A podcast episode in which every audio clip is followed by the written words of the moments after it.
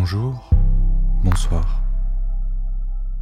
Magnifiques auditeurs, magnifiques auditrices, bienvenue dans ce podcast narratif aux multiples facettes, dans lequel je l'espère, nous l'espérons, le spectre des émotions viendra hanter vos oreilles.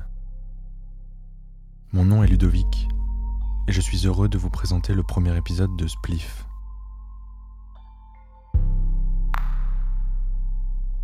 Je serai votre voix intérieure afin de vous guider lors de l'expérience qui va suivre. Pour l'instant, vous ne comprenez pas ce qu'il se passe, mais ne vous inquiétez pas, je suis là pour vous. Ensemble, nous allons pousser très fort pour donner naissance à ce concept original. Soyez attentifs, car nous ignorons ce qu'il peut arriver. Vous êtes prêts?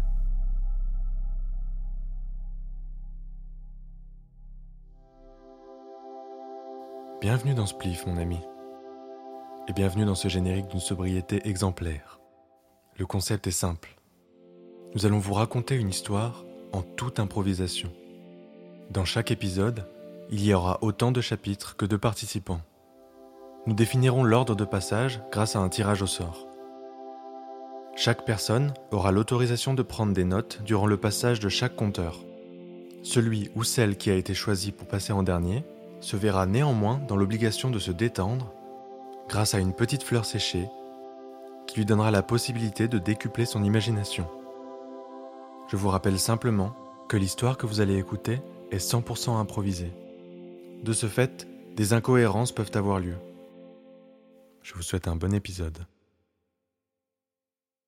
Nous allons donc procéder au tirage au sort. Le chapitre numéro 1 nous sera narré par l'être humain Jordan. Les soirées de Jordan Bar, ça se passe très très bien quand les gens en ont bar. Eh bien, ils se barrent. C'était mon intro. Salut, c'est Jordan. Le chapitre numéro 2 nous sera narré par l'être humain Charlie. Salut, je m'appelle Charlie, j'aime le miel, la vitesse, les guêpes et la cire, mais pas trop les abeilles. Enfin, le dernier chapitre, le numéro 3, ainsi que sa morale, nous sera narré par l'être humain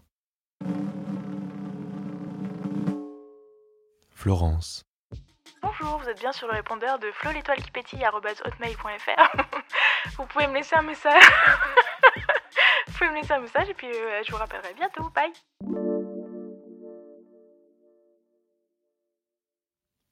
C'est l'histoire d'un petit chat. Un tout petit chat. Très petit, environ 10 cm3. La particularité ne résidait pas dans sa taille, parce que ce petit chat était d'une couleur dorée, comme un lingot qu'on aurait poli. Son histoire est intéressante parce que ce petit chat a toujours été seul, bien seul. À vrai dire, ce n'était pas vraiment un problème pour lui, puisqu'il avait vécu toute sa vie comme ça. Cependant, tous ces mystères autour de sa solitude lui faisaient se poser beaucoup de questions. Un jour, il décida d'allumer sa télévision et tomba sur le dessin animé Kirikou. En voyant, et attention spoil, que la sorcière Karaba avait une épine dans son dos qu'elle ne pouvait atteindre, le chat commença à tenter de se gratter le dos pour voir s'il s'y cachait quelque chose. Car dans ce monde où il n'avait jamais vu d'humain, et dans lequel il n'avait jamais vu de miroir, il n'avait donc jamais pu voir son dos. En se grattant longuement, au fil des poils, au méandre de sa toison, il découvrit une sorte de vis. Un pas de vis, oui c'est ça. Il se demanda si quelque chose y était accroché, ou alors si le but de cette vis était d'y accrocher quelque chose. Tous ces mystères le rendaient un peu lourd, il ne savait plus trop quoi penser. Il décida de regarder par sa fenêtre, du haut de son tipi, qu'il avait maintenant acheté depuis bien cinq ans. Un tipi d'environ 77 mètres carrés, posé au treizième étage de la tour Montparnasse. Il observa l'extérieur et vit tous ces chats en costard en bas, à qui il n'avait jamais pu parler, car ce tipi dans lequel il était, une fois qu'il y était entré, s'était refermé derrière lui comme par magie. Il ne se souvenait même plus d'un simple contact qu'il aurait pu avoir avec un chat de l'extérieur. Tout ce qu'il pouvait faire, c'était regarder par sa fenêtre et observer au loin les nuages, le vent, la lune. Oui, car il ne faisait que nuit dans ce monde. Bref, il y avait beaucoup trop de questions qui se posaient dans la tête de ce chat. Il décida alors de se reposer. Après un sommeil habituel d'environ 24 heures, une drôle de chose le réveilla. Une sorte de chaleur étrange. Une lueur, oui c'est ça, une lumière, mais une lumière jaune qu'il n'avait jamais vue. Il se précipita à la fenêtre et, oh mon Dieu, mais qu'est-ce? Un soleil. Un soleil se leva pour la première fois sur la planète des chats, et la vitre qu'il se trouvait entre lui et le monde extérieur se mit à fondre. Il allait enfin pouvoir sortir, découvrir toutes les réponses à ses questions, mais que font ces chats en bas en costard? Quelle est donc cette vis dans mon dos? Pourquoi le soleil s'est levé? Et quelle idée d'acheter un tipi de 77 mètres carrés? Fin du prologue.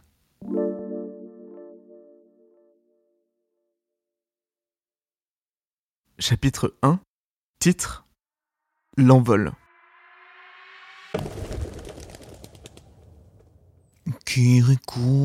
Pas grand, mais Le petit chat coupa la télévision, car c'était beaucoup trop de bruit pour observer la beauté étincelante de ce soleil si nouveau sur la ville du Wisconsin, à Paris, à côté de la gare Montparnasse. Une nouvelle ville créée suite à l'ouverture de la nouvelle station Châtelet sur la 11. Ils n'ont pas manqué d'imagination, ces bougres. Dans un monde qui- qu'il n'eût pas connu, ce petit chat se rapprocha de la fenêtre du tipi, maintenant si petite, face à ce monde si grand, si vaste. Et ah, il esquiva le vol d'une mouette à travers sa tente. Elle vint s'écraser sur Sylvain, le défunt père de ce petit chat, dans un petit cadre en acier inoxydé, qui le regardait peu importe où il se trouvait dans la pièce. Père, tu me manques, et pourtant je ne t'ai jamais connu. Il accoura vers le petit pigeon en lui demandant Traduction. Mais que fais-tu là? Qui es-tu? Je ne t'ai jamais vu auparavant.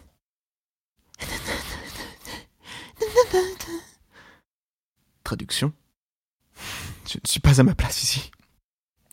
Je volais et normalement c'était fermé. Qui es-tu et que me veux-tu? Non, toi, qui es-tu? Que me veux-tu? Écoute, je n'ai pas le temps de parler avec toi. Répare mon aile avec ce scotch double face et grimpe sur ma queue. Car oui, ces étranges petits goélands possédaient des queues sur lesquelles on pouvait accrocher, comme par hasard, sur des vis peut-être implantées dans le dos de certaines espèces. Prends ce scotch et accroche-toi. Enfin, répare mon aile d'abord. Accroche-toi ensuite. Il exécuta le peu de missions qu'il lui était ordonné de faire, car il n'avait pas l'habitude d'écouter un quelconque patron ou quelconque dictat de société. C'était pour lui un nouvel ordre, une nouvelle démarche à suivre. Bref, il s'accrocha, prit sa respiration et s'envola. Il n'eut plus d'air pour s'exprimer. il, passa à côté de ces chats en costard qui ne furent que des cartons imprimés sur du papier vulgaire, avançant sur des rails, ne bougeant même pas. Ils n'ont même pas pris la peine, ces pauvres artistes. Ce concept lui était totalement étranger et pourtant il s'envola.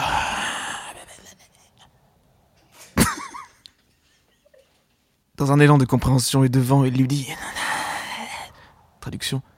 Mais où m'amènes-tu comme ça? J'ai besoin de savoir. Pourquoi j'ai si chaud Pourquoi je n'ai plus froid?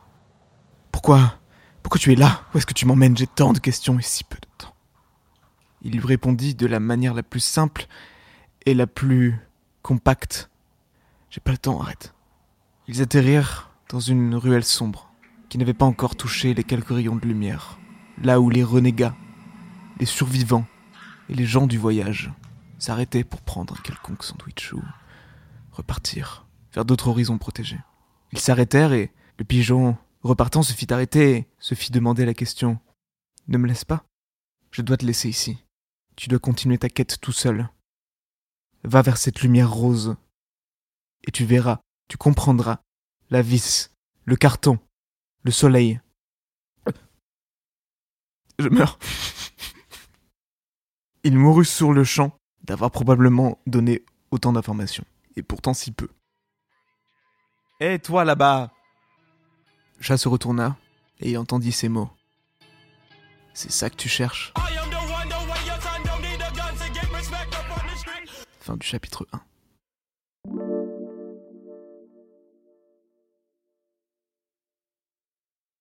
Chapitre 2 Ski nautique.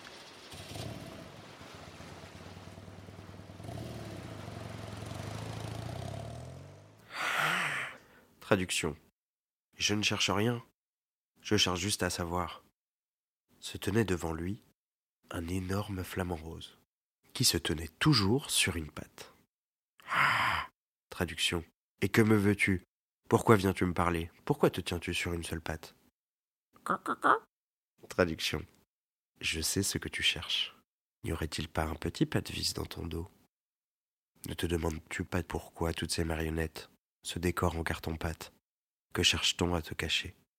Quel rapport peut-il bien y avoir entre ce pas de vis, ce décor? Traduction. Il faut que tu ailles voir là-bas. Traduction. Mais comment? Le flamant rose déplia alors sa jambe pliée, au bout duquel se tenait une vis. Traduction. Si je t'emboîte dans ma jambe, nous pourrions alors trouver l'autruche magique qui pourrait alors nous tirer, un peu comme du ski nautique, jusqu'à l'endroit de la vérité. Déjà, je me suis enlevé de la merde.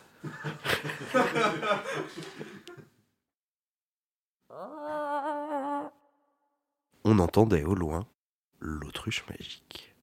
Il faut l'appeler. Tu as l'appli? J'ai eu Bautruche? C'est ça. Commande-la.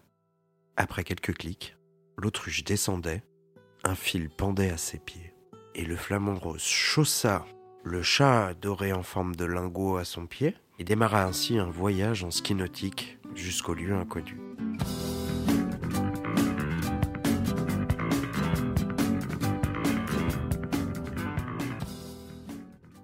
Fin du chapitre 2.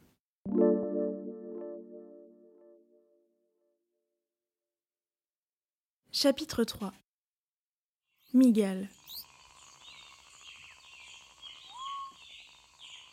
Le flamant rose, armé de son plus beau petit chaton, traversait un océan de pâté gigantesque. Il y avait des effluves de poulets, de bœufs, de poissons, tout ce qu'on peut trouver dans un repas idéal pour un petit chaton qui veut grandir. Cela faisait maintenant plusieurs heures que le chat et le flamant rose survolaient l'océan. Et tout à coup, le petit chat aperçut une île. Il y avait une île immense juste en face d'eux. Le flamant rose se posa sur le sable. Il n'y avait personne. Peut-être étaient-ils tous les deux seuls sur cette île? Le petit chat se demandait ce qu'il faisait là. Pourquoi le flamant rose l'avait-il amené ici? Est-ce que ça répondrait vraiment à toutes ces questions de marcher sur le sable pendant des heures perdues au milieu de l'océan? Quand soudain un petit Wistiti apparut d'entre les arbres. Il gigotait dans tous les sens. Il était tout petit, mais il parlait très très fort. Putain, il va falloir que je fasse le bruit du Wistiti, j'avais pas pensé à ça.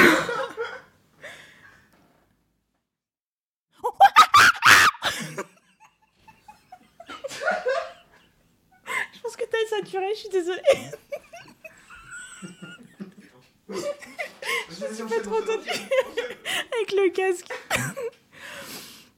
Traduction.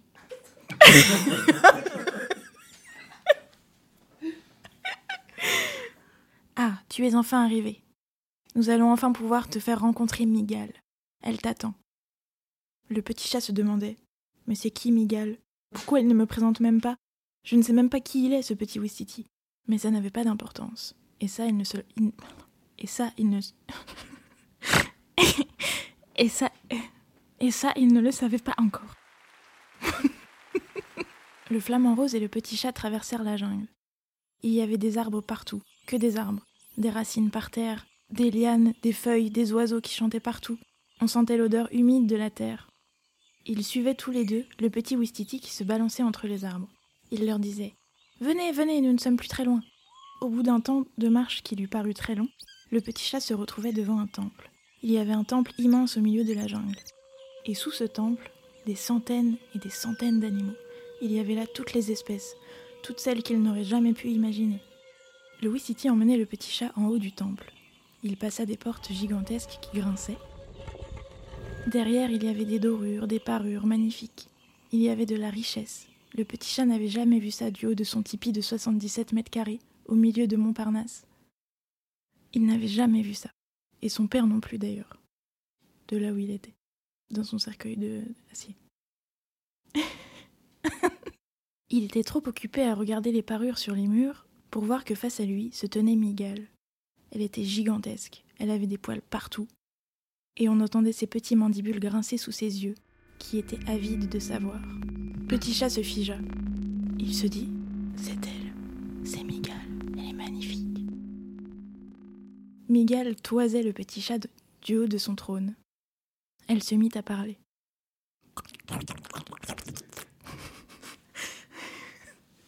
Pardon Ludo pour cette séance de improvisée.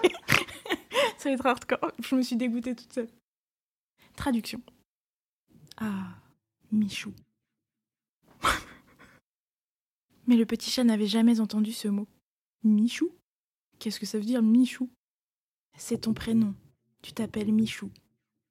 Je sais que tu ne le savais pas, puisque ton père est mort avant même que tu puisses le connaître. C'était un grand chat. Un chat comme on en connaît peu. À vrai dire, c'était le plus beau des chats. C'était le plus gentil des chats. Si gentil et si beau qu'il en était le plus fidèle compagnon de l'homme, du temps où ils étaient encore sur Terre. Le petit chat s'interrogeait. Plus que le chien? Genre, euh, le chien c'est un peu le meilleur ami de l'homme, quoi Miguel lui répondit. Eh bien oui, même plus que les chiens. Comme tu le sais, la planète des humains a été détruite il y a quelques milliers d'années. Ils en ont trop profité, ils ont tout détruit, alors elle s'est détruite, elle s'est auto-détruite. Et ensuite, nous l'avons reconstruite. Pour ton père, pour qu'il puisse à nouveau servir les humains. Nous l'avons reconstruite, et nous voulons rebâtir la civilisation des humains. Tu le sais depuis, ton père est mort et nous avons dû continuer les travaux sans lui. Alors nous avons fait comme c'était dans nos souvenirs. Nous avons mis ce qui ressemblait à des humains avec des costards sur des rails pour qu'ils passent dans les rues et vous rappellent ces humains que nous aimions tant. Nous ne vous avons pas mis de soleil pour que vous soyez tristes et que cela fasse un grand contraste avec le jour où vous retrouviez les humains. Il y aurait alors du soleil. Mais pourtant, il y a du soleil aujourd'hui et je vois pas d'humains, dit le petit chat. Michou. eh bien, c'est parce que le grand jour est arrivé. Nous attendions tous le jour où tu regarderais enfin Kirikou, où tu entendrais enfin cette chanson et où tu te lèverais pour aller. pour aller te regarder dans le miroir et découvrir le pas de vis. As-tu vu le pas de vis que tu as dans le dos? Et le flamant rose répondit à la place de petit chat. Traduction. Bah oui, il l'a vu puisqu'il est arrivé avec moi. Fin de la traduction. Ce pas de vis, tu es le seul à l'avoir. Il n'y a que toi qui pouvais venir sur, cette île. Il n'y a que toi qui pouvais découvrir le grand mystère car tu es le fils de Michou Ier. Nous avons gardé tous les animaux de la planète ici, sauf vous les chats et les oiseaux, sur cette île pour qu'ils soient protégés en attendant le grand jour. Et le grand jour est arrivé. Car oui, le grand jour était bien arrivé. C'était le jour où petit Michou, petit chat tout mignon, allait reprendre le pouvoir, mais le gentil pouvoir, le, enfin pas Macron quoi, le pouvoir sur la planète et redonner du bonheur aux petits chats. C'était le jour où les humains allaient revenir et les chats allaient pouvoir les servir à nouveau. C'était donc pour ça qu'il avait un pas de vis dans le dos, parce qu'il était le fils de Michou Ier. C'était donc pour ça qu'il n'y avait pas de soleil, parce qu'il fallait attendre le retour des grands humains. La Miguel se pencha plus près du petit chat. Il ne te reste pas une seule question? Tu as eu toutes tes réponses? Le petit chat lui dit oui. Pas de problème, je vous avais rien demandé de base. La migale lui dit Si, il te reste encore une question. Pourquoi es-tu doré? Le petit chat se dit Mais oui, ça c'est vrai, pourquoi je suis doré Tous les autres ont un pelage gris, ou, blanc, ou noir, ou bien tacheté, mais moi je suis doré, comme un lingot. Eh bien, si tu es doré comme un lingot, c'est parce qu'il faut que tu te mettes devant le prisme qui est sous le toit. Tu pourras alors réfléchir la lumière, qui la renverra vers le soleil, se reflètera sur la terre et créera assez d'énergie pour redessiner les humains.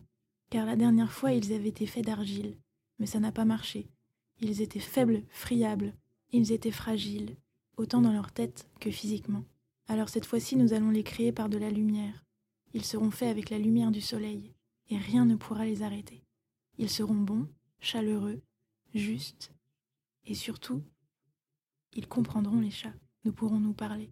Plus de malentendus sur la raison pour laquelle nous ne mangeons pas tel pâté, ou pourquoi nous voulons des câlins, ou pourquoi nous voulons que la porte s'ouvre puis se referme, mais pas trop longtemps quand même. Tout se passera bien, et c'est pour ça que tu es doré. Alors maintenant, si tu le veux bien, va te placer devant ce prisme. Et Zémandi Fin du chapitre 3 et fin de l'histoire.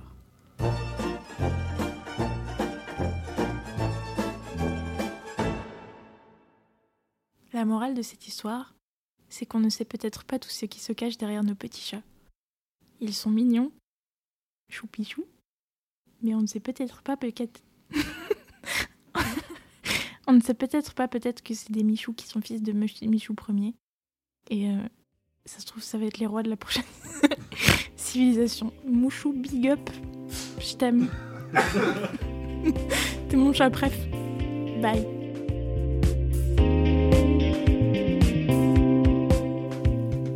Je vous remercie d'avoir écouté ce premier épisode de Spliff. Si cette histoire vous a plu et que vous désirez en écouter de nouvelles, n'hésitez pas à nous suivre sur les réseaux sociaux et à partager notre histoire. À très vite les amis.